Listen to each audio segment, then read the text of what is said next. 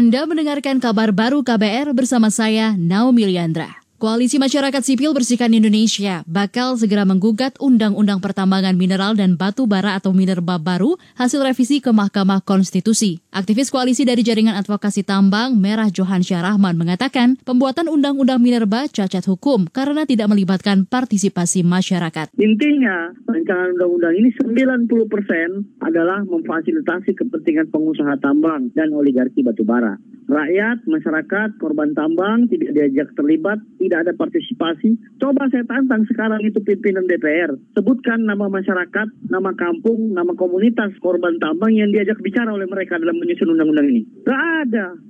Ini mereka merumuskan sendiri. Pengusaha-pengusaha tambang, politisi merumuskan sendiri, mengambil keputusan sendiri, tidak melibatkan rakyat. Koordinator LSM Jaringan Advokasi Tambang Merah Johan Syah juga menyebut revisi Undang-Undang Minerba sangat kental diwarnai lobby dari pengusaha ke DPR dan pemerintah, terutama menyangkut perpanjangan izin kontrak secara otomatis. Menurut Merah Johan Syah, ada enam perusahaan tambang raksasa yang sangat diuntungkan dengan revisi undang-undang ini. Perusahaan itu antara lain Kaltim Prima Coal, Arutmin, Kideko Jaya Agung, Multi Harapan Utama, Berauko, dan Adaro yang akan habis masa kontraknya di tahun ini dan tahun depan. Keputusan pemerintah tetap menaikkan iuran asuransi BPJS Kesehatan secara bertahap diperkirakan akan meningkatkan jumlah peserta BPJS Kesehatan yang non-aktif membayar iuran. Koordinator Lembaga Pengawas BPJS Watch Timbul Siregar mengatakan, apalagi keputusan diambil di tengah pandemi COVID-19.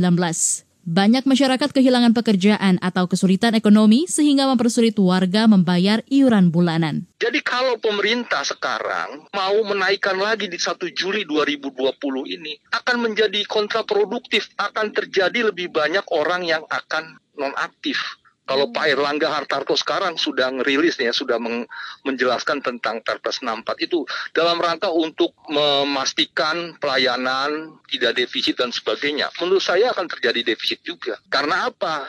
Ya karena memang daya beli kita ini sekarang sudah lagi jatuh. Koordinator Advokasi BPJS Watch, Timbul Siregar menambahkan, ada peserta BPJS Kesehatan yang kesulitan mengakses pelayanan kesehatan karena harus melakukan tes COVID terlebih dahulu. Sedangkan tes COVID biayanya mahal dan tidak ditanggung pemerintah ataupun BPJS Kesehatan. Sebelumnya Presiden Joko Widodo mengeluarkan peraturan presiden mengenai kenaikan iuran BPJS Kesehatan bagi peserta mandiri secara bertahap pada Juli 2020 dan Januari 2021. Otoritas Rusia menghentikan sementara penggunaan alat bantu pernafasan atau ventilator Aventa M buatan lokal setelah terjadinya insiden kebakaran di rumah sakit kota Saint Petersburg. Insiden ini menjadi pukulan berat bagi pemerintah Rusia dalam upaya memerangi virus corona. Sebelumnya terjadi dua kejadian kebakaran di rumah sakit yang dipicu masalah pada ventilator bermerek Aventa M hingga menyebabkan enam orang tewas. Padahal pemerintah Rusia sebelumnya menyumbang ratusan ventilator sejenis ke rumah sakit-rumah sakit untuk membantu pasien COVID-19.